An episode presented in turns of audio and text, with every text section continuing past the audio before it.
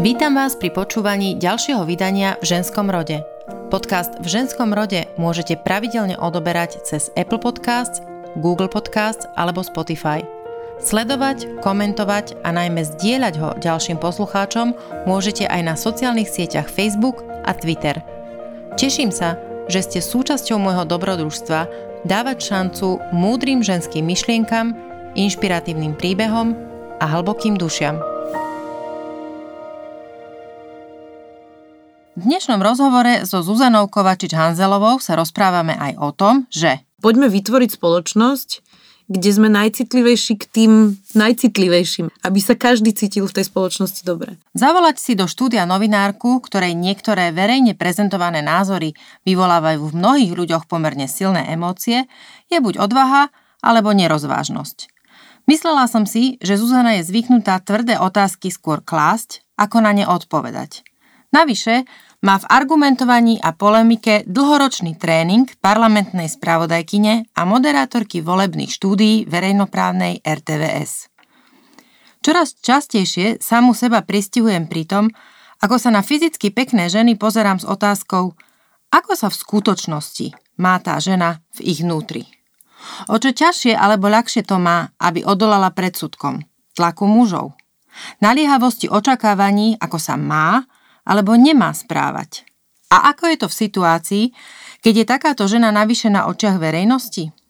Nebodaj ešte aj medzi ľuďmi, z ktorých si mnohí myslia, že ich moc a dočasné výhody plynúce z ich funkcií robia neodolateľnými? Zuzana je podľa mňa jednou zo skupiny mladých, talentovaných slovenských novinárok.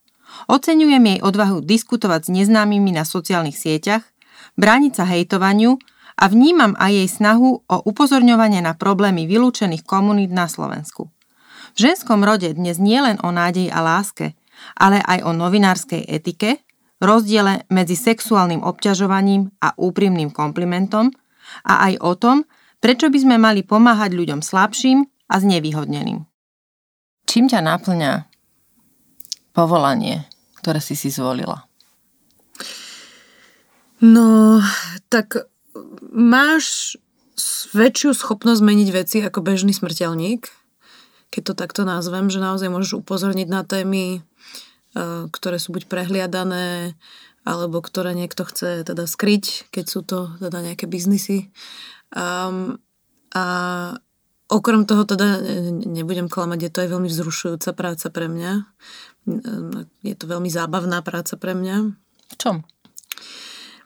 Vieš čo, ten adrenalín, mm, keď naháňaš tých politikov, alebo keď sa proste niečo úplne, že melie, deje, kríza, koalícia sa rozpada, niečo, to je, mm, je to asi neopísateľné, ale je to také, že si vlastne pri pri niečom, čo sa stále deje a má to obrovskú dynamiku a vlastne tá novinárčina je v tom super, že ty každý deň robíš niečo iné. Vlastne, že spadneš trochu do rutiny v takom tom remeselnom slova zmysle, že každý deň striháš, každý deň točíš a tak, ale, ale tie témy sa stále menia. Čiže je to menšia rutina ako, ako iné, iné typy práce.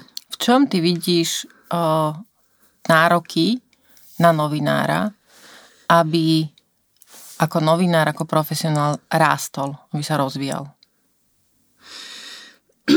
Ja si musím veľmi stražiť svoje ego napríklad, lebo mm, práve keď je človek, že napríklad v televízii a vidí sa, tak často môže prepadnúť takému tomu pocitu, že, že si ide sám seba a že sa netreba už zlepšovať. Na to mám ja doma môjho muža, ktorý každý večer mi povie veľmi tvrdú kritiku na, na prácu, ktorú si vypýtam teda, nie, že nevypýtanú. Um, a mám pocit, že aj pri novinároch ostatných, ktorých keď sledujem, tak toto býva veľký problém, že uveria sa tomu, že, že, že teda už viac netreba. Ale neviem, no ja veľa čítam, um, sledujem veľa tém a stále mám ako keby pocit, že, že nič neviem. že, že aj teraz sme sa, neviem už s kým sme sa rozprávali, že, že stále sa hovorí o tom, že novinári by mali ísť do politiky a však aj Daniel Krajcer išiel do politiky a tak a ja úprimne mám pocit, že my sme všetci dobrí v tom, že vieme ako keby zhrnúť tie aj komplikované témy, ale že ja viem vlastne tak, že, že trochu o všetkom Ale nie som na niečo, že vyslovene akože nejaký odborník veľmi do hĺbky. Hej, že... Tak ale to ani mnoho politikov na Slovensku nie je, takže nie, toto, nie je tá, asi, asi toto byť, nie je ten argument. Uh, skôr ma zaujíma, uh, veľmi veľa ľudí hodnotí novinárov uh, veľmi stereotypne. Myslím si, že jedna časť si myslí, že to sú uh, ľudia, ktorí proste ako keby ich niekto používal pre, mm-hmm. na, to, na tú nejakú, pre svoje zámery a pre svoje ciele a, a oni sa nechajú, po prípade sa nechajú niektorí zaplatiť. Alebo um, naopak, že svoje vlastné názory a svoje vlastné motívy prezliekajú do toho, obliekajú na to tú vestu s tým pres a tvária sa, že vlastne nemajú agendu, ale e, tú, tú politiku ako keby podľa niektorých robia. A úplne otvorene však sa môžeme baviť, e, že najmä niektoré e, vládne strany hovoria vždy o tom, že proste niektorí konkrétni novinári alebo niektoré konkrétne médiá robia politiku a ne, nebrania, alebo to, to že pracujú nejako na obhajobe verejného záujmu alebo nejakých svojich čitateľov, tak oni, alebo teda svojho publika, tak hovoria, že teda toto nie, nie je pravda a že to je v podstate politická, politický aktivizmus nejakého konkrétneho média alebo novinára. Mm. Ako sa na to pozeráš? Dneska zrovna ráno som sa o tom rozprával s mojim mužom. Um, je to teraz to totálne trendy a ak si všimneš, tak to robia hlavne tí, ktorí majú nejak, nejakú kauzu. Že vlastne to, čo naspäť urobia, je, že povedia, že hen ten bude zaplatený a hen ten robí politiku a, a uh, začali to robiť uh, bohužiaľ aj, aj top politici naozaj, že z vládnych strán a tak. Um, je to podľa mňa nebezpečné, ale je to ten trend, ktorý vidíš aj na svete, že Donald Trump vlastne systematicky podrýva mm. serióznu tlač, aby jeho voliči, ktorí si to potom čítajú, neverili tomu, čo sa píše. Ono niekedy je to tak absurdné, tie kauzy Donalda Trumpa, že, že tomu naozaj je ťažké veriť, ale... Aj tie naše, bohužiaľ. No, ale, ale, ale teda um, zase na druhej strane je fér povedať, že máme aj medzi sebou proste ľudí, ktorí nerobia dobrú novinárčinu, ale paradoxne väčšinou tým, ktorým nadávajú, tak to nie sú tie prípady. Aj, že ako mm, je, je množstvo novinárov, ktorých, alebo množstvo, je nejaká skupina novinárov, ktorých my vieme, že, že proste keď za nimi dojde majiteľ e, toho média, tak proste urobia, čo treba. No nemusí to byť vždy majiteľ, že? Nemusí to byť vždy majiteľ, ale môže to byť niekto, koho poslal majiteľ. A Veď teraz predsa sa veľa písalo o Pente a plus jednotke, plus jeden deň, kde, kde vlastne vlá, sám Martin Danko, ktorý je, bol hovorca Penty a teraz je vlastne v dozorných radách tých médií, hovoril, že vlastne on zavolal šéf-redaktorke a povedal jej, že keby ste to chceli napísať, nebude nám to vadiť. Hej, čiže deje sa to, ale paradoxne o tých, o ktorých sa to rozpráva, tak to väčšinou býva len ako keby taký ad hominem útok, ako podriť ich autoritu. Ako sa teda ty pozeráš na to, čo je to etickosť novinára? Ak, akú, aké teda nepísané pravidlá by mal dodržiavať skvelý novinár? To je ťažká otázka. Mm, ja si myslím, že aspoň teda pre mňa funguje úplne jednoduchá pomocka mm-hmm. a to mhm. je, že lebo vždy máme niekto sympatickejší a niekto menej sympatický, um, to, sa, to sa nedá tomu vyhnúť. Takže ja mám takú úplne základnú pomocku, že keď uh, informujem o niekom, o kom viem, že, že by som ho možno aj ako občan volila napríklad, tak uh, si do tej rovnice dosadím nie, niekoho, koho naozaj, že, že nemám rada, alebo kto má naozaj že veľké kauzy za sebou a potom mám k nemu rovnaký prístup ako k tomu nazvime to zlému, hej, politikovi. Čiže si vyvažuješ v nejaké osobné preferencie tak to, dobre tomu rozumiem. Hej, snažím sa to robiť normálne systematicky a predstavím si, že a je fér povedať, napríklad to môžeme porovnať aj na premiéroch, hej, že premiér Robert Fico neustále hovorí, že viete, radičovie boli uh, novinári zhovievavejší, ja si myslím, že čiastočne má pravdu. Uh, zase na druhej strane Vita Radičová nemala až také kauzy, ako mal Robert, Robert Fico, ale, ale že treba si do tej rovnice dosadiť, že či by ste to urobili navzájom mm. o tých premiéroch, a je to podľa mňa fair, fair technika, ktorá akože celkom rýchlo funguje. Ale teraz hovoríme o takých hlbších veciach, akože asi, nielen o tomto jednoduchom, že vyvážená reportáž. Mm, podľa mňa treba ísť do každej témy s tým, že sa v nej môže človek aj míliť. Lebo na všetko má človek názor a treba do toho ísť s tým, že tak mi dajte na stole argumenty a, a ja možno zmením názor. A možno na, naozaj na konci dňa zistím, že to bolo úplne inak. Stalo sa ti to niekedy? Stalo sa mi to. Stalo sa mi to. Je to pre mňa trochu problém v takých tých konzervatívno-liberálnych témach. To je možno aj to, tá predošla tvoja otázka, že, že myslím si, že trochu zlyhávame v tom, že aby konzervatívci mali pocit, že, že hájime ich záujmy, lebo nemáme na Slovensku konzervatívne médium veľké a, a väčšina novinárov sú liberáli. Keby sme to rozmenili na drobné, aby to pochopil aj človek, ktorý sa takým témam nevenuje a mhm. počúva. Mm-hmm. No, hovoríme tak. napríklad o potratoch, hovoríme o postavení matiek, žien, um, a také tieto gender témy, ako keby je, že...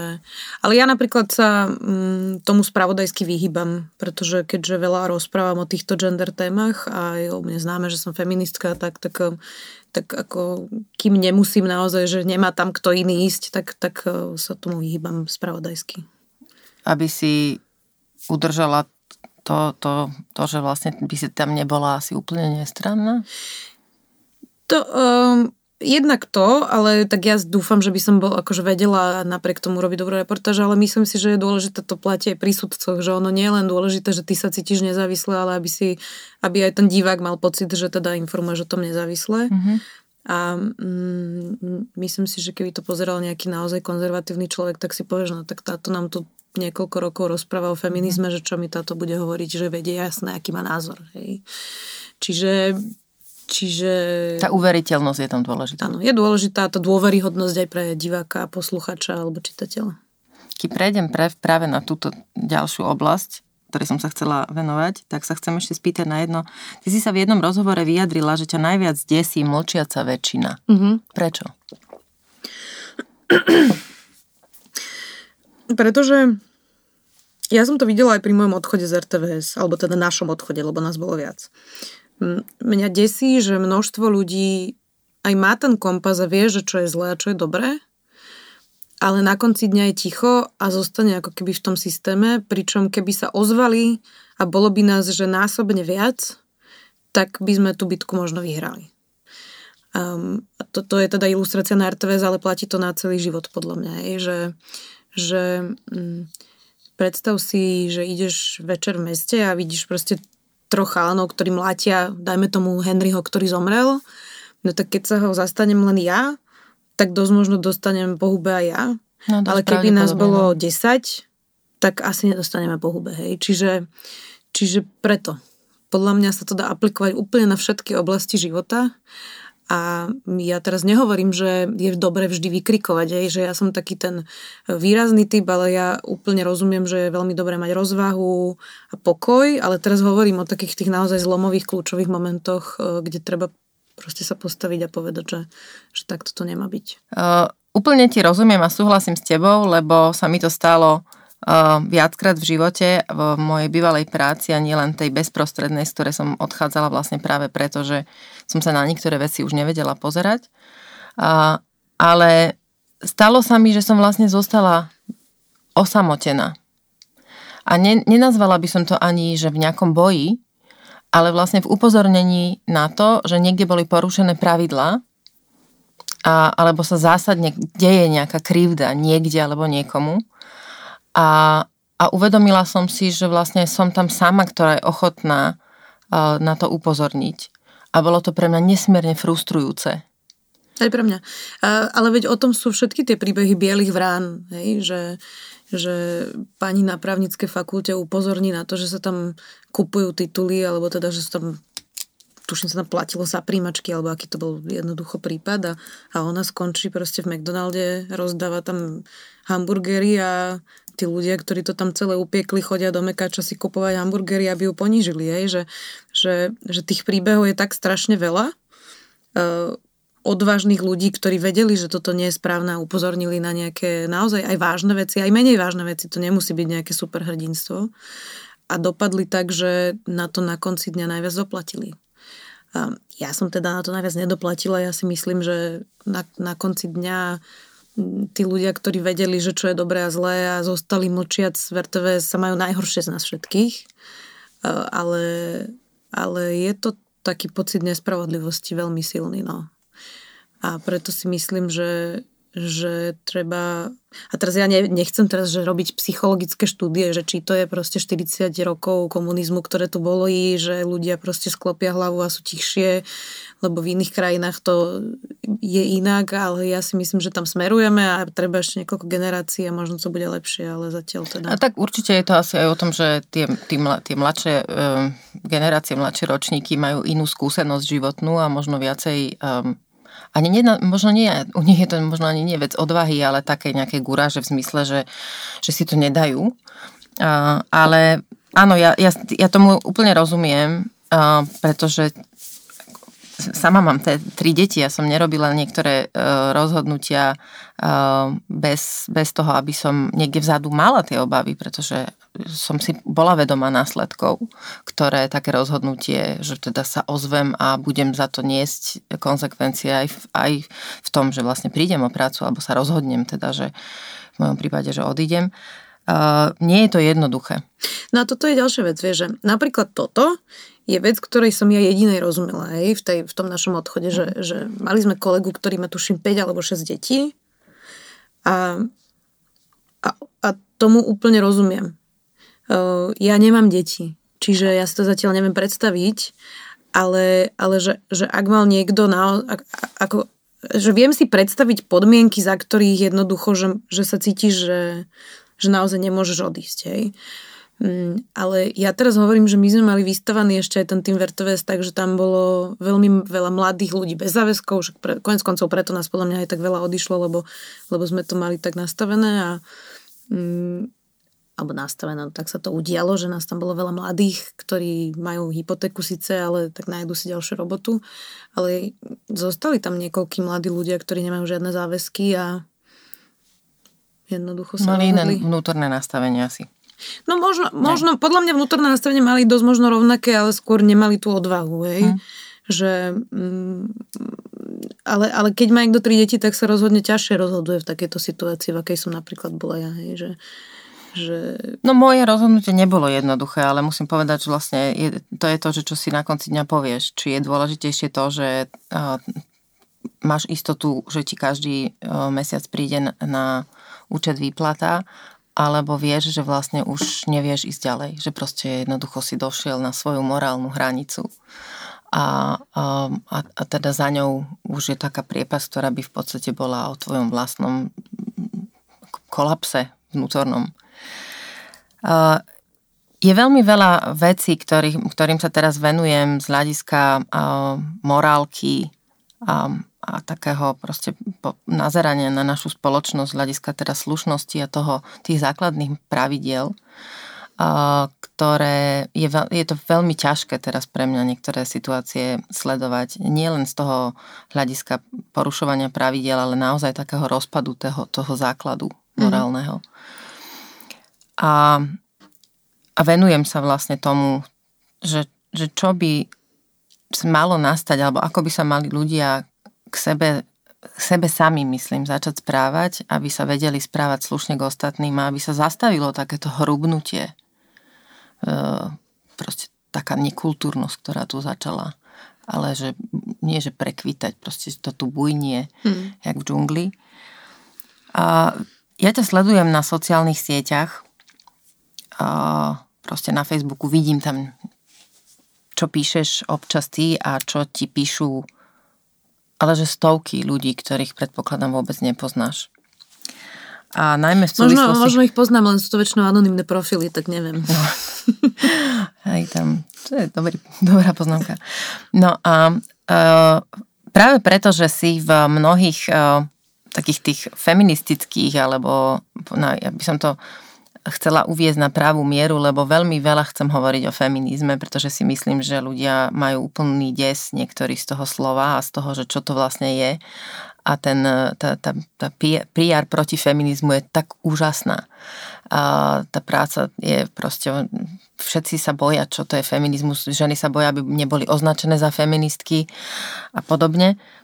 No ale práve preto, že ty si taká verbálna v týchto otázkach, tak sa na teba ale že vália proste vlny hejterov z každej strany a musím povedať, že obdivujem, ako vieš ústať niektoré tie uh, verbálne útoky a možno niekto povie, že ale však tak jasné, však nech si to nevšíma, alebo tak nech to nečíta. Toto veľa ľudí hovorí. Um, no. Vieš čo, ono to malo taký vývoj, hej, že keď to prišlo prvýkrát, tak ja som bola z toho dva dní úplne mimo.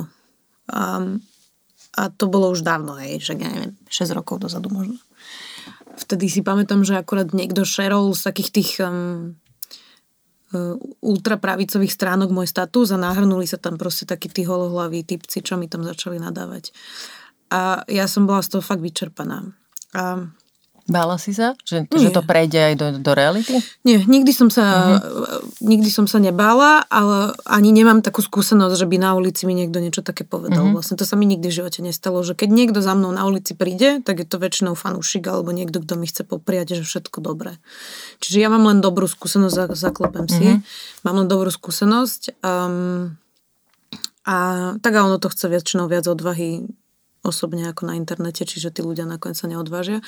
No a postupne som sa nejako naučila to tak už brať ako nejaký folklór, Um, ale priznám sa ti, že teraz som naposledy písala taký veľmi šerovaný status o Taxify a o tom, že... Áno, áno, viem, to som to že sledovala. teda mi písali naozaj dievčatá, že, že ich obťažujú šoféry, lebo majú ich číslo a tam teda už, po, ja som si trochu odvykla, lebo som mala teraz takú pauzu z Facebooku práve počas tej krízy v ja som bola z toho veľmi vyčerpaná z toho boja, tak e, som nedokázala akože to bojovať na viacerých frontoch, tak som sa tak prirodzene e, odstrihla od toho Facebooku na pár mesiacov a teraz som sa tam postupne začala vracať, no a dala som ten status o Taxify a, a teda level toho, ta, tam ani nebol akože až taký hate, ako úžasné nepochopenie vôbec tej témy toho, že ako je to v pohode, že to je normálne, že proste taxikár ti píše, že či nechceš ísť na rande a že čo je na tom zlé.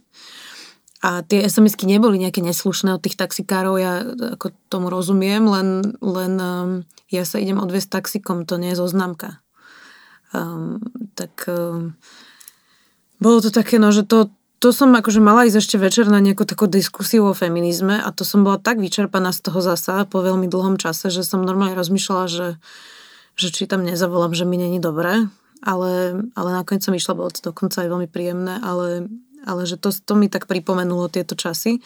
Um, ale zase niekedy je to dobré v tom, že aj pri tejto téme pre mňa, že ja som napríklad pochopila z tých reakcií, že veľmi ľuďom prekážalo, že som to nazvala sexuálne obťažovanie. Že vlastne tým dievčatám došli SMS-ky, že keby si chcela ísť niekedy na kávu, ozvi sa a, a, a tak, takéto ako keby veci a mala som aj iné SMS-ky teda ja schované, ktoré mi posielali ženy, ktoré to nechceli zverejniť napríklad, ktoré sa naozaj báli, ale toto boli také tie, dajme tomu, že nevinné. Hej. A že veľmi aj mužov, aj niektoré ženy rozčulilo, že teda ja toto volám sexuálne obťažovanie, lebo rôzne si, ako, ako pod tým si rôzne ľudia predstavujú, že čo to je sexuálne obťažovanie. Že pre mňa je sexuálne obťažovanie aj slovné obťažovanie. A pre množstvo ľudí je sexuálne obťažovanie, keď ťa niekto až chytí za zadok, alebo ti jednoducho vstúpi do tej úplne najintimnejšej zóny, že to až je úplne mm-hmm. oplzlé sexuálne obťažovanie.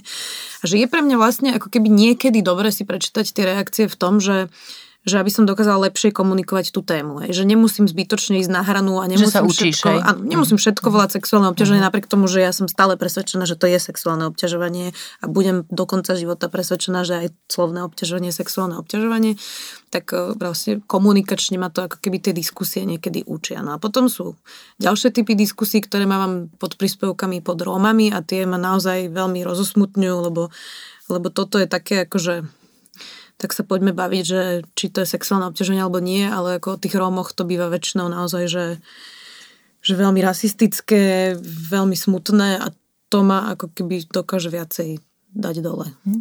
Zostanem zatiaľ pri tých ženách, lebo o, je to taká téma, ktorá je podľa mňa, presne ako hovoríš, podľa mňa je to otázka veľk, ako nepochopenia uh, tých aj, aj pojmov, aj vlastne toho, ako sa, ako sa pozeráme uh, na to, čo je teda obťažovanie sexuálne obťažovanie a čo je kompliment, alebo taký, taká nevinná poznámka, ktorá teda akože zaznie a že veď tak sa zasmejme a, a veď to si mohla urobiť. No tak poviem, že nie, alebo mala si sa proste len zasmiať a odísť. Ja ako pre kontext poviem, ja som tancovala vo folklórnom súbore od svojich 15 rokov a naozaj som prežila proste roky v partii, kde takéto poznámky, no, aj fyzický kontakt, keďže, keďže teda je to tanec párový, to je proste bolo bežné. A tak chcem to len povedať preto, že, že nie som akože taká upejpaná, hej, ako hovoria Česi. Nie som proste... Uh, viem prijať kompliment a viem si aj nejaké také, m, takú nejakú nevhodnú poznámku, viem ju odraziť uh, viem uh, aj zaargumentovať, ale, alebo vedela by som uh, niečo nevhodné veľmi pekne nevhodne vrátiť tomu mužovi. Ale to nie je podľa mňa presne podstata toho. Podstata toho je, že, že by sme mali byť tolerantní a predpokladať, že to tomu druhému bude skôr vadiť, ako to, že sa má brániť, že ale veď ja som to tak nemyslel, lebo on to tak nemyslel. Áno, a potom ešte to, do toho vstupuje to, že vie, že mm, pre toho muža, dajme tomu, je to tá jedna interakcia možno za deň, možno za týždeň, to ja neviem, hej. Mm, ale mne keď sa 7 krát denne niečo také stane, kde ja sa musím furt brániť a niekomu stále niečo hovoriť, že je to nevhodné a tak, tak napríklad ja si vyberám akože tieto bitvy a ja už koľkokrát proste prejdem mlčaním tieto veci, také tie úplne maličké, lebo alebo maličké, no tak proste iba také tie bežné Keď povie, že máte krásne nohy, alebo aký krásny zadok v tej sukni. Nie, to, toto už je pre mňa také, že už by som na to niečo povedala, ale mm-hmm. keď mi povie niekto, že dneska... Pekne uh, vyzeráš? Pekne vyzeráte, Zuzana, alebo uh, táto sukňa vám veľmi pasuje, tak to už je také, že ja to počúvam toľko, že mne sa nechce denne venovať dve hodiny tomuto, tejto téme, ani vysvetľovaniu, aj viem, že príde nepochopenie, že tí ľudia to myslia. Často, vieš, že často stojíš pred rozhodnutím, že ja viem, že tí muži to nemyslia, oni, oni nerozmýšľajú nad tým, že akademicky, že uh-huh. teda čo to spôsobuje spoločnosti, neviem čo. On jednoducho dobre vyzeráš a on ti chcel povedať, že dobre vyzeráš ako konverzačná téma, že často to oni ani naozaj nemyslie zle. Uh-huh a keďže sú to väčšinou napríklad teda v parlamente muži 55+, plus, no tak ja už ich asi nezmením, hej. A, takže ja som sa naučila, že sústreďovať svoju energiu na také, že ok, že mám pekný zadok sukni, tak to je pre mňa akože naozaj, že už veľmi veľa, takže to by som povedala, ale také tieto bežné konverzačné veci už nechávam tak. A, a na druhej strane ešte, že toľko to komunikujem dosť nahlas, že, že menej si ku mne už dovolia aj tí poslanci alebo, alebo aj kolegovia, hm. ktorí so mnou robia. Mne tie komplimenty strašne vadia. A veľa som o tom aj hovorila, ale vidím, že, že veľmi málo ľudí rozumie, že prečo mi to vadí. A mne to vadí preto, že sa to deje v práci. Niekedy to povie niekto v bare, je to úplne v pohode. Proste podľa mňa bar je platforma, kde je to OK. Chodia tam ľudia, kde sa môže človek zoznámiť, je to normálne a je to v pohode. Aj keď ma na ulici niekto zastaví a povie mi niečo také, tak je to v pohode. Pre mňa to nie je v poriadku, absolútne je to, že žiadny takýto kontakt by nemal byť v práci. Um, ale aj tam dokážem rozlišovať ešte nejaký otienok, že keď máme kolektív, kde ja mám k niekomu blízko a je to môj kamarát, tak je úplne v pohode, keď mi povie, že mám pekný zadok v tej sukni. Hej, lebo sme 5 Ale rokov... keby ti to povedal šéf-redaktor, tak už to asi nie je OK. No hej, tak viem si predstaviť, že keď sme boli že super kamaráti, tak mi to môže povedať, hej, ale, že, mm-hmm. ale tiež on musí zvažovať, že má jednoducho moc nad tebou, lebo je tvoj nadriadený, hej. No presne to je to, že uh, ja som, ja nad tým uvažujem aj z toho titulu, že uh, jedna vec je, že aby týmto veciam porozumeli muži, ktorí uh, tie veci hovoria a, a teda da, da, da, dajme im nejaký, e, nejaké vysvetlenie, že je to v poriadku, keď takéto veci hovoríš žene, pokiaľ sú naozaj mienené nevinne, úprimne nie sú cielené ako agresívny útok, že teda idem, vyhliadol som si mladú kolegyňu a teda idem po nej. Hlavne, aby teda nešlo o prostredie pracovné, ale aby som teda vy si na túto komunikačnú proste tú, tú platformu na, na takúto komunikáciu proste nájdem niekde mimo práce. Ale vieš, zaujíma ma, že prečo sa tak zvláštne na to pozerajú iné ženy? No, lebo jednak, že aj množstvo aj novinárok využíva svoj sexepil na získanie informácií. A teraz si nepredstavujú, že akože ako v House of Cards, že by spávali so senátorom, hej. Ale, ale že ja vidím často aj v parlamente tú interakciu medzi tými babami s tými poslancami napríklad, že, že s nimi tak ľahko akože flirtujú a hrajú s nimi túto hru a potom od neho proste dostanú akože nejaký synchron, ktorý možno niekto iný nemá, hej. A je to jednoduchšie. Proste ten systém je nastavený tak, že, že je pre teba výrazne ťažšie to nerobiť, a viem to zo svojej skúsenosti, lebo ja to teda nerobím, ako to robiť. A väčšina z tých báb sa tam stretáva s rôznymi inými prekažkami a toto nie je niečo, ako, ako je to jednoduchšia cesta. A, a teraz, dobre, parlament je veľmi špecifické miesto, ty si tam pracovala, tak vieš, je to veľmi mačistické miesto, je tam veľmi veľa takej tej moci, ktorú si tí muži myslia, že majú a vlastne v týchto navždy, kruhoch... Navždy. Navždy. Navždy a v týchto kruhoch um, často ich obklopujú aj proste tieto sekretárky, ktoré tam prídu a, a práve naskočia na túto vlnu a tak. A, a akože moja výhoda je, že že tým, že som novinárka, tak ja na konci dňa mám nad nimi naozaj že veľkú moc v konečnom dôsledku, hej, lebo to, ako to ja postriham a ako urobím tú reportáž, E, to je na konci dňa iba na mne a až keď odídem z toho parlamentu, je, že oni vlastne v ten proces vôbec nemajú v rukách, čiže my máme trochu iné postavenie, preto je pre mňa ľahšie to komunikovať tým poslancom, ale viem si predstaviť, že, alebo viem si predstaviť, no robila som aj predtým, než som bola novinárka v iných firmách, že jednoducho, keď robíš, ja neviem, na HR oddelení personalistku, tak ako nemáš veľmi proste manevrovací priestor na, na to, aby si hovoril svojim kolegom, že toto ti naozaj prekáža. Že, že my máme v istom zmysle ako keby privilegium. No a keď už nemáš ani vytvorenú žiadnu platformu vlastne na to, tak okrem toho, že je to jednoduchšie, tak akože nemáš veľmi ani na výber, podľa mňa. Ale um, otázka je, že že či, tie, ke, že či tie ženy, ktoré by ťa mali podporiť a povedať, že áno, aj mne prekáža, keď e, muži robia toto a toto, že vlastne či sa pri, pridajú k tebe verejne, alebo zostanú tou mlčiacou väčšinou? Väčšinou zostanú mlčia, mlčiacou väčšinou, dokonca sa mi raz stalo, to bola výborná historka. Ja som mala takého zlatého kolegu v RTVS a boli sme na vláde a prišla k nám hovorkyňa jedna taká približne v mojom veku mladá baba a ja si s ňou teda vykám a on, myslím si, že si s ňou týkal a hovorí jej, že oh, krásny kabát, veľmi dobre v ňom vyzeráte, veľmi vám sedí na postave a takýchto asi 5 vied dal. A ja som stále pri ňom a hovorím mu, že Ježiš, prestane, že však sa správaš ako úplný idiot. Že však ona tu pracuje, že, že, že na čo toto akože antre. A ona sa do mňa pustila že jej to lichotia, je to v poriadku, hej. Čiže to, že stávajú sa mi aj takéto situácie, hej, že, že mm, ako ne, neviem, že či to súvisí čiastočne so sebavedomím, hej, že ja som akože dostala do vienka niekedy až prehnané sebavedomie a že ja naozaj o sebe veľ, veľmi málo, ako keby, ja, ja pochybujem o sebe v rôznych veciach, ale že mám takéto zdravé, že ja sa mám rada, hej, a že nepotrebujem iných, aby mi, aby som sa mala radšej.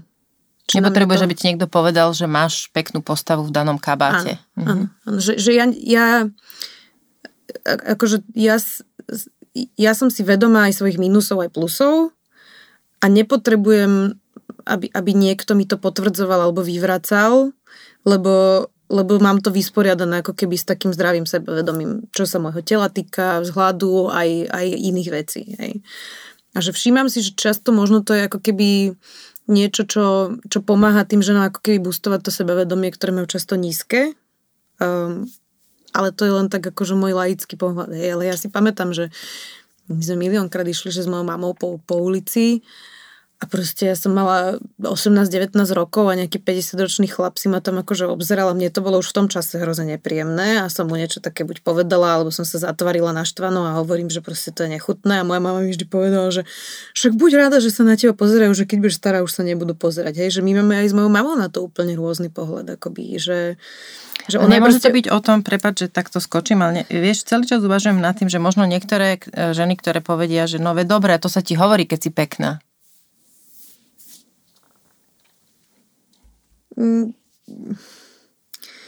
Nie je to jednoduchý pohľad, vieš, akože ja, ja, ja Baví ma na týchto rozhovoroch práve to, že sa dostávam do situácií, kde ani ja sama nemám argument a možno ani tá, tá moja protistrana nemá argument, ale no, proste. Sa, ja si myslím, že keby sa menej tohto dialo, tak či si pekná škareda, alebo ušatá, alebo nosatá, uh, tak budeš mať jednoduchší život. Lebo bude menej sexuálnej interakcie medzi tými krásnymi kolegami a tými mužmi a jednoducho aj pre teba, ktorá to možno nemá, bude v práci príjemnejšie prostredie, kde, kde sa to nebude diať. Hej? Čiže pre mňa to nie je podstatný argument. Um, akože, že to, čo by som ja chcela dosiahnuť, prospeje že úplne všetkým ženám, pretože, a to sa dostávame k tomu, že feminizmus, rovnoprávnosť. No, Mali sme včera debatu uh, s kolegami bývalými z RTVS. Um, že neviem, či si videla, Maro Ševčovič si zavesil teraz také video s manželkou Rezňoch. Áno, áno, videla som ho. A viaceré moje kolegyne to veľmi rozhnevalo a hovorili, že keď ho teda ja budem mať v tom profilom rozhovore, že musím mu to teda dať akože na ten A čo Hovorím, ich rozhnevalo? že prezentuje svoju manželku iba ako úslužnú ženu, ktorá mu navarí a jemu oporou a, a proste chceli by vidieť tú Michelle Obamovú, hej. Ale ja im na to hovorím a teraz to myslím naozaj úplne úprimne ako feministka ak, ak manželka Maroša Ševčoviča chce byť v domácnosti, je to jej slobodné rozhodnutie a je to úplne v poriadku. A presne o tom je podľa mňa feminizmus, že neaplikovať svoje ambície a svoje kariérne túžby na to, že každá žena by chcela mať kariéru a, a mala mať ambície, ale, ale feminizmus je o tom, že ak chce byť tretina žien iba žienky domáce a venovať sa deťom, nech to robia a potom tá tretina, ktorá chce mať kariéru a deti, nech to robí, hej. A že, že vlastne vytvoriť spoločnosť, kde si každý môže robiť, čo chce.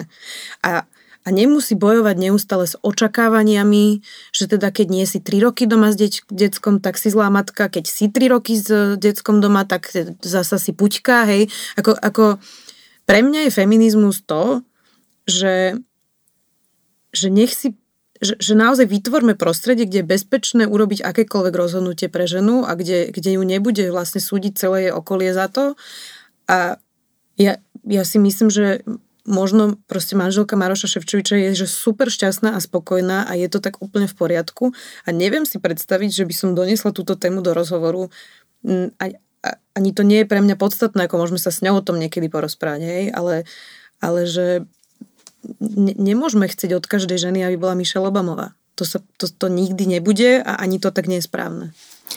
Uh, prichádzam na to, alebo teda myslím si teda, že z toho, čo hovoríš, uh, to naozaj nie je nejaká póza, ktorú máš, ako ťa niektorí obviňovali, a, ale že tomu uh, proste čisto veríš, že to, to je ten argument tvoj, alebo tá myšlienka, že keby sa na pracovisku nediali také poznámky, aké sa dejú mužov voči ženám, teda mužov voči kolegyňam, tak e, že z toho budú profitovať všetky ženy, aj tie, ktoré nie sú pekné. To je podľa mňa um, veľmi dobre formulovaná myšlienka na to, aby všetky ženy pochopili, že prečo je to uh, na pracovisku absolútne nevhodné. Lebo jedna vec je, že sa poteším, že áno, niekto povie, že mám pekné lítka. OK. Ale vôbec nič to nehovorí o tom, ako ja na tej, na, v tom pracovisku, na to v tom svojom pracovnom mieste, v tej svojej práci, ako fungujem. Nijako to nemá, pokiaľ nie som, ja neviem, nejaká bežkyňa, tak eh, tie moje lítka nemajú absolútne nič spoločné s tým, akú intelektuálnu alebo inú či, pracovnú činnosť, just keby som vykladala jogurty. Proste s týmto absolútne nič nemá. Nemá. Dokonca ani s tvojimi lítkami to nič nemá. Pretože niekomu sa môžu zdať veľké, niekomu malé, niekomu škaredé, niekomu svalnaté a niekomu tučné. Ako, ako vieš, že, a to sa dostávame k hm. tomu, že, že ja tie komplimenty proste ne, nepotrebujem, pretože je to vždy čisto subjektívne hodnotenie daného človeka ktoré vôbec nie je že plošne aplikovateľné. Že veď tá spoločnosť je tak rozmanitá a, a je, je je kopec mužov, ktorým sa páčia úplne iné ženy, ako som ja. Je kopec, ako mne sa tiež páčia úplne iné typy, ako sa páčia mojim kamoškám. Že vieš, že toto neexistuje univerzálna mm. krása.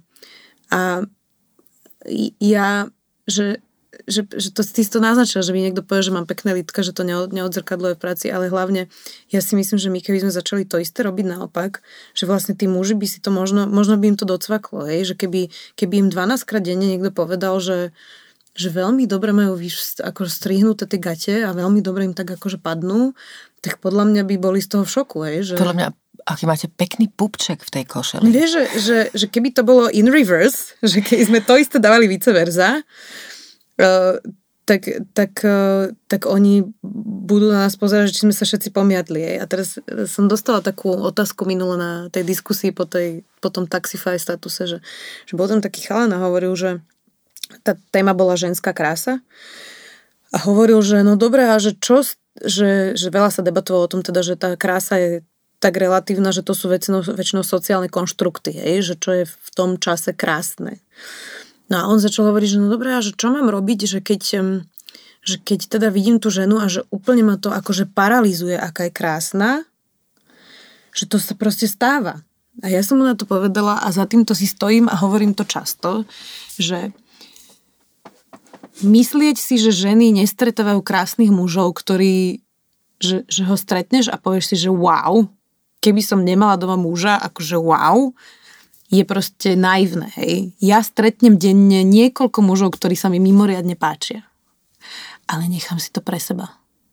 Nevypiskujem po ňom, nevykrikujem po ňom, nehovorím mu to, nerozprávam o tom nikomu, pozriem sa na ňo, poviem si, wow, aký krásny muž a idem ďalej, hej. Ale my sme vytvorili spoločnosť, kde keď muž stretne takúto ženu, to podľa mňa toľkokrát denne, ako ja ju stretne, ako ja muža stretne. Hej? Že my máme podľa mňa, že tá sexualita není tak strašne rozdielna, ale oni majú potrebu to povedať stále nahlas a, a rozprávať o tom. Tak pre mňa to je iba, že, že vlastne, keď to dokážem ja ovládať, tak to musí dokázať hociaký priemerný muž, nie? Nerozprávať o tom, lebo to nikoho nezaujíma ja si myslím, že nikoho z tých mužov nezaujíma, že sa mi páči ten chlap, hej, v tej chvíli. A prečo by som ho s tým vôbec mala obťažovať? Takže to je také, že... Ale možno si muži myslia, že, že oni keď jej to povedia, tak potom budú neodolateľní, alebo ja neviem. No neviem, povedz mi, že či poznáš niekoho na planete, nejakú ženu, po ktorej by že vypiskoval chlap, alebo ju na ulici proste niečo takéto povedala, že bola by z toho životná láska. Podľa mňa to sa nikdy v živote nestalo. Aj, že, že väčšinou Neviem, no možno sa niekto že... ozve, ale, ale chápem, chápem, chápem tvoj, tvoj argument a je, je v podstate sa s tým stotožňujem do, Tiež do, do veľkej miery. Uh, už sa mi to dávno nestretl, nestalo. Fakt, mne sa to, mne sa to deje stále, že sa Ale akože možno, že pozriem. sa malo dívam, no tak to možno. je to, že, že mám, mám niekde teda inde uh, pozornosť svoju a ja teda musím povedať, že keď som na ulici, ja, môj problém veľký je, že ja som veľmi málo pozorovací typ. Uh-huh, ja som veľmi pozorovací typ. Ja som, to... ja som dokonca, mne sa raz stalo, že som prehľadala v meste moju vlastnú mamu, takže to bolo také nie veľmi príjemné. A uh, je podľa mňa veľmi dôležité, aby sme o týchto veciach hovorili a aby, aby ľudia začali sa počúvať. A podľa mňa absolútne kľúčové je, aby ženy začali počúvať tie, tie druhé ženy, ktorým to vadí. Lebo stále mám pocit, mne sa stalo pred rokom, že som sa raz, teda v jednej diskusii proti jednému novinárovi a jeho... To bude uh, asi Eugen Korda. Uh, uh, áno. Uh, že som sa vlastne ozvala so svojou skúsenosťou, ktorú som dovtedy vlastne mala roky v sebe zamknutú. A uh, bolo to spontánne rozhodnutie, kedy som teda bola ochotná o, o tom verejne napísať a zostala som v šoku. Akým spôsobom sa to obratilo proti mne, akým spôsobom na mňa e, muži, respektíve ženy, viac žien a dokonca žien novinárok, mm-hmm. e, mi napísali, že ako som mohla, mm-hmm. že si mala byť ticho radšej. Že, že teda on je dobrý človek, ten človek, ten muž, a že to ako je proste úplne nemysliteľné, aby som teda ja takéto niečo voči nemu vyťahla. On e, potom dostal priestor aj e, v denníku N na to, aby vlastne ma zosmiešnil tým, že napísal, že som neviem aká, neviem aká, čo som si tam všetko vymyslela, keby to bola pravda, tak a chichychy, mychichy. A verejne sa vlastne na, e, nechcem to ani povedať, že obhajobu, ale proste verejne sa ma zastala len Nataša Holinová a Rado Ondrejček, z ktorých ani jedného som nikdy v živote osobne nestretla. Mm-hmm. A bolo to pre mňa, ako mňa to, mňa to ne, ne, nepo, neponížilo v zmysle, že by som ja mala teraz pocit, že teda idem sa zahrábať a už o tom nebudem hovoriť, lebo teda aj teraz o tom hovorím ale bola to pre mňa obrovská lekcia a potom všetky tie uh, debaty, ktoré začali na tú tému, že však čo sa už konečne by sa mohli ozvať nejaké ženy, však sa nikto neozval. No preboha živého, prečo by sa ozvali? Je to tak, no. Prečo by sa ozvali tie, ktorým sa stalo možno oveľa horšie, ako sa stalo mne, čo som opísala, sú aj oveľa horšie útoky, lebo to bolo proste prasacké správanie, ale nebol to priamy cielený útok e, nejakého agresora. To som nikdy nepovedala. Ale ja sa nečudujem, že sa neozývajú ženy, ktoré sa boja. Ja sa tiež nečudujem. Ja sa tiež nečudujem a teda obzvlášť nie po tom, čo ja si čítam každý na, svojom, na, na svojich mm. sociálnych sieťach, hej, že, že to, to a ani to nemôžeme chcieť od ženy, že mne veľa tých báb napríklad z toho taxika vlastne napísalo aj akože veľmi nepríjemné skúsenosti, o ktorých ale nechceli hovoriť verejne. A ja som potom aj v tej diskusii písala, že že toto proste chce empatiu. Empatiu vcítiť sa do toho, že dobre, mne to možno príde v pohode, ale niekto sa naozaj mohol báť a poďme vytvoriť spoločnosť, kde sme najcitlivejší k tým najcitlivejším, hej? Aby sa každý cítil v tej spoločnosti dobre. A, a to mi napadá teraz, že vlastne bolo v, v Českom respekte bolo dávnejšie dome celé číslo o empatii a o EQ, že, že vlastne to sa dá učiť na škole ako mať empatiu a niekde, tuším vo Švedsku alebo v niektorých z škandinávskych krajín to učia deti tak, že im nosia bábetko do triedy raz mesačne. Úplne takéto, že od najmenšieho bábetka im tam donesú bábetko a že majú vlastne, že, že, že človek má prirodzene ako keby ochranársky uh, syndrom vlastne hm. voči tomu bezbrannému dieťatku a že vlastne tam ich učia empatii v tom, že to dieťa nepovie, že čo chce a oni musia odčítavať, že čo by asi tak mohol potrebovať a vlastne hm, pozorujú ho tam otvoria, tie, hej? Hm. pozorujú ho tam tie deti a že vlastne oni takto ako keby učia deti empatii. A podľa mňa toto je teda odpoveď aj na tvoju otázku o tej hrubosti, že že ja si myslím, že to je obrovský nedostatok empatie. Že vcítiť sa do osudu druhého a ja neviem, prečo ja ju mám, Proste možno to je výchova mojich rodičov, e, možno to je kombinácia výchovy a nejakých iných vecí proste v živote, ale, ale že ja ju mám zase niekedy až príliš, že ma to tak až úplne strhne, ale, ale, ale to je niečo, čo chýba presne aj pri tých Romoch, hej. E, chýba to pri handicapovaných ľuďoch, chyba to pri psychiatrických ochoreniach. My nemáme absolútne žiadnu empatiu k psychiatri- psychiatrickým pacientom alebo k ľuďom závislým na alkohole. Mm, ako, ako to súvisí, že to vôbec nesúvisí len s feminizmom a so ženami, to súvisí, že s celou spoločnosťou, že ako sa správame k sebe navzájom a ako sme citliví k tomu, že, že ja napríklad včera som bola venčiť večer psa a, a my máme taký parčik pred domom a, a spáva tam na lavičke človek bez domova a a mne je to tak strašne ľúto, že niekto vôbec spí na ulici a väčšina ľudí si k tomu pomyslí, že no smrdíš tu. Chod niekde preč, hej. Ako to je, že, že nevedia si predstaviť, že čo to obnáša byť na ulici, tak majú ten prvý súd, že, lebo on je smradlavý, Hej, akože... Tak ono je asi veľmi ťažké dodržiavať uh, hygienu, keď uh, nemáš je, kde, ale že ako on, tam, on tam, že aj tam zavadia. Ja, ja, ale ja, kam ja, rozumiem, ísť, ja hej, rozumiem, že... čo chceš povedať. Ono, ja som aj u teba na, na Facebooku čítala viacero príbehov, a, kto, kto, o ktorých si písala, aj teda viem, že sa venuješ týmto vylúčeným komunitám aj uh, nie ako novinárka, ale ako človek. Uh, ja už som tu mala v štúdiu viacero žien, ktoré, lebo ma to naozaj zaujíma a chcem o tom hovoriť, ktoré sa venujú práve takým úplne že vylúčeným komunitám, Rómom, rómskym deťom, deťom s rôznymi syndromami, s ADHD, proste deti, ktoré sú, sú tak mimo toho mainstreamu, že musia mať, nevedia sa zaradiť do školy, nevedia vlastne uh, si nájsť svoje miesto. A to veľmi ovplyvňuje celú rodinu celú, celú tá, celá tá rodina je ako keby vysunutá na bok. To ne, ne, ne, nehovoríme stále len teda, že teda problém sú, alebo teda vylúčení sú len Rómovia. To je naozaj v tej uh, spoločnosti, tak ako dokonca. hovoríš, presne tak, presne. že však s Taňou Sedlákov som hovorila minulý týždeň, že, že, že sú proste uh, tie také bunky, alebo teda komunity, spoločenstva v našej celej spoločnosti, ktoré sú tak atomo, atomizované, tak proste povytlačené na kraj, ako keby nejestvovali. A my sa v podstate potom, podľa mňa to, že ich nevidíme, v nás môže vzbudzovať a, a, strach. Alebo to, že vlastne o nich nič nevieme, nevidíme, nevieme, tak keď nám niekto o nich niečo tvrdí, nejaký politik alebo proste reprezentant nejakej, nejakého názorového prúdu, tak nás presvedčí, môže nás presvedčiť, že má pravdu.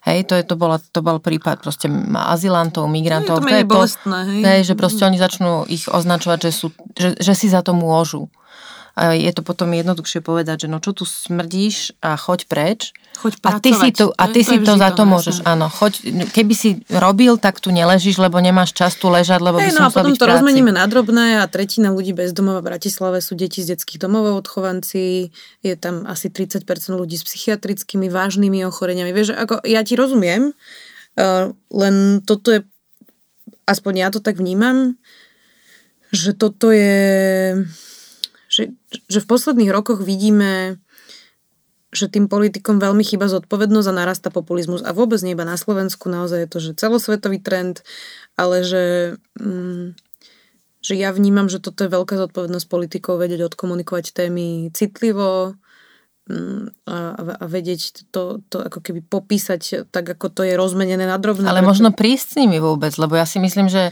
že uh možno je to aj pre nás e, ako spoločnosť e, lepšie, a nie, nie že lepšie, jednoduchšie o tom akože nehovoriť, lebo ako sa to, budeme sa tváriť, že tu vlastne nie sú. Keď si poveda, to, hej, to a keď, keď ti ten zodpovedný politik nepovie, e, že aha, ale ideme teraz upriamiť pozornosť na to, povedzme teda na tie deti, ktoré výjdu z detského domova a nemajú kam ísť koho to napadne, ako ja proste ja doma varím, alebo proste som v práci, alebo ja idem vy, vy, vybrať moje vlastné deti zo škôlky, mňa ani nenapadne, že sa budem teraz zamýšľať vo svojom voľnom čase, že čo asi tak robia uh, deti z detského domova, keď Hej. proste už dosiahnu hranicu, keď tam nemôžu zostať. No Kto sa je, ich ujme? Vidíš, toto sa vraciame k zase úplne prvej otázke, že prečo túto prácu robím, lebo my presne mm. na toto môžeme upozorniť. Len problém je, že ja som urobila už veľmi veľa príspevkov napríklad o týchto deťoch z detských domov na ulici nikoho to nezaujíma, vieš.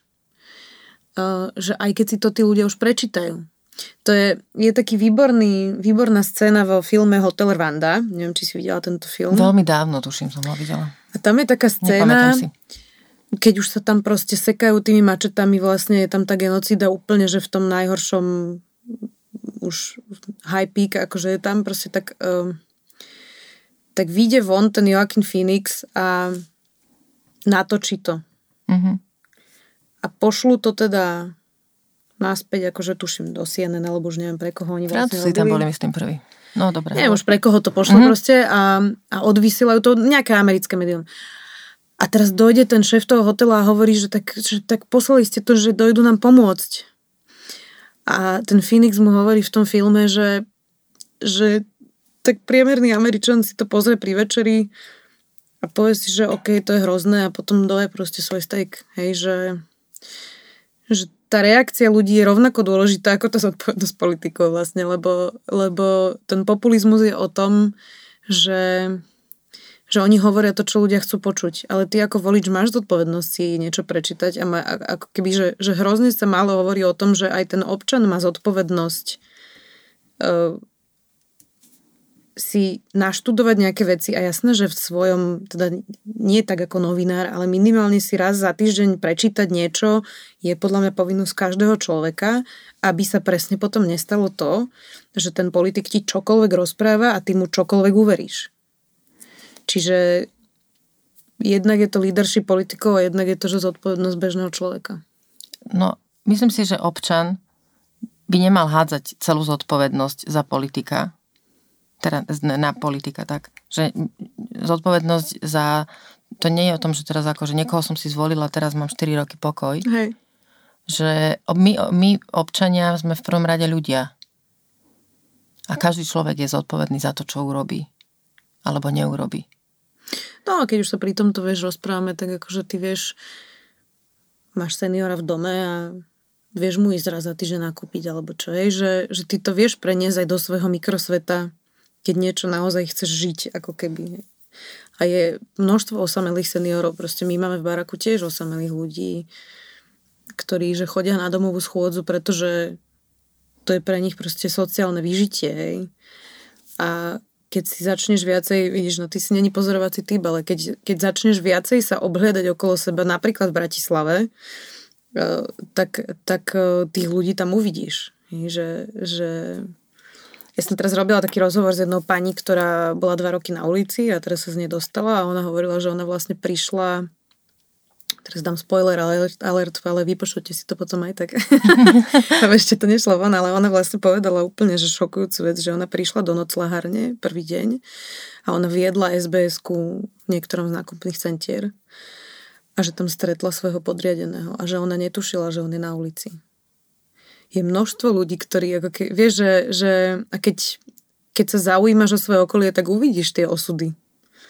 Tak ja nechcem vyzerať teraz, že chodím po ulici a nič si nevšímam. to tak nemyslím. Ale, ale že, chápem. Ale že ako, je, ako... áno, je pravda, že vlastne v tom, minimálne v tom svojom, mo, mojom malom okolí vidím, že tam stretávam proste pani, ktoré chodí, ktorá chodí venčiť svojho psa, potom je tam pani, ktorá chodí venčiť dvoch chrtov, potom je tam taký taký pán, proste je, vidíme to, samozrejme, vidím vo vnú, vnútrobloku, kto, kde, ako, vidím, že som napríklad 2-3 týždne nevidela jedného suseda, ktorý vždy vyjde ráno na dvor, taký starší pán, ktorý proste je dôchodca a keď viem, že dlho nebol vonku, tak viem, že niečo sa deje. Ano. Čiže keď ho stretnem najbližšie, tak viem sa ho spýtať a povie mi, e, teda pred rokom bol, bol veľmi vo vážnom stave v nemocnici. Čiže e, presne to je to, čo by možno som bola rada, aby vlastne vyznelo ako záver toho podcastu, že dôležité je, aby sme si všímali a boli empatickí k ostatným. Aby sme vlastne tú svoju citlivosť, to bola podľa mňa jedna z najkrajších vied, ktoré si dnes povedala, že tá naša citlivosť by mala byť nastavená na tú citlivosť najcitlivejších z nás. To bolo, to ti fail mi pekne vyšlo. Tak, som rada. Um, ja by som na záver chcela, aby si sa pokusila doplniť tieto vety. Mm-hmm. Pravda je... Oslobodzujúca. Sloboda je oslobodzujúca. Moja práca pre mňa je dôležitá. A verím v? Akože ja asi najviac na svete verím v lásku, lebo podľa mňa, a teraz hrozne to znie ako kliše, vieš, ale, ale je to tak. Proste keby sa ľudia mali radšej, tak by to bolo všetko lepšie. Ďakujem, že ste počúvali môj podcast v ženskom rode. Ak vás tento rozhovor zaujal, vypočujte si aj tie ostatné. V ženskom rode môžete sledovať a zdieľať aj na Facebooku. Napíšte mi svoje názory, nápady a hodnotenie. Už o týždeň v stredu sa na vás teším s novým dielom.